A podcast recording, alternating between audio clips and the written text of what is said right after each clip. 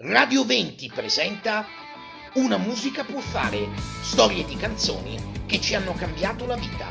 Un programma di Carmine Marino in collaborazione con 20blog.com.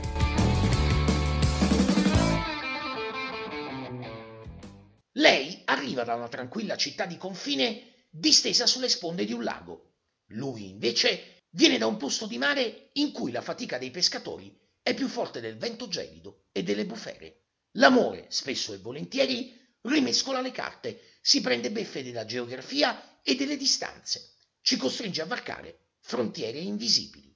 Non un indizio sul luogo in cui si sono conosciuti e incontrati, né sul riverbero delle loro emozioni. Sappiamo solo che si sono amati, anche se per poco. Un tempo comunque sufficiente per scoprirsi e raccontarsi. Marta confessa che quella terra da cartolina non è poi tanto tranquilla infestata com'è da faccendieri senza scrupoli.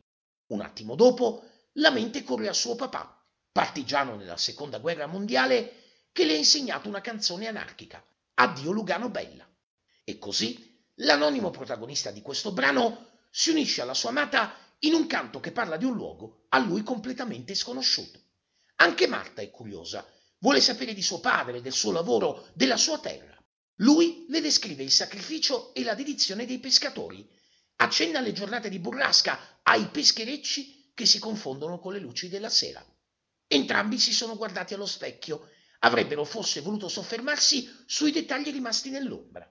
Ma questo è il tempo di tornare indietro e di varcare di nuovo la frontiera. Non prima però di dirsi addio, con la voce che trema dall'emozione. A metà anni 70 Ivan Graziani era uno dei più apprezzati chitarristi in circolazione. Collabora con Bruno Lauzi, Antonello Venditti e Lucio Battisti, che gli propone un contratto con la numero uno. Graziani abbandona le velleità strumentali degli esordi e scende a patti con la forma canzone, senza mai tradire la sua anima rock. Deluso dall'accoglienza che il pubblico ha riservato al suo Ballate per quattro stagioni, pubblicato nel 1976, il cantautore abruzzese ci riprova un anno dopo con I Lupi.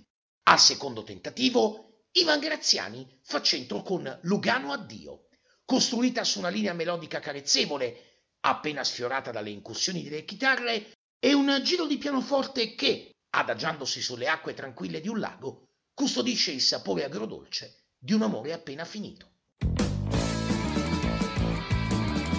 Grazie per aver ascoltato questa puntata di Una musica può fare, storie di canzoni che ci hanno cambiato la vita.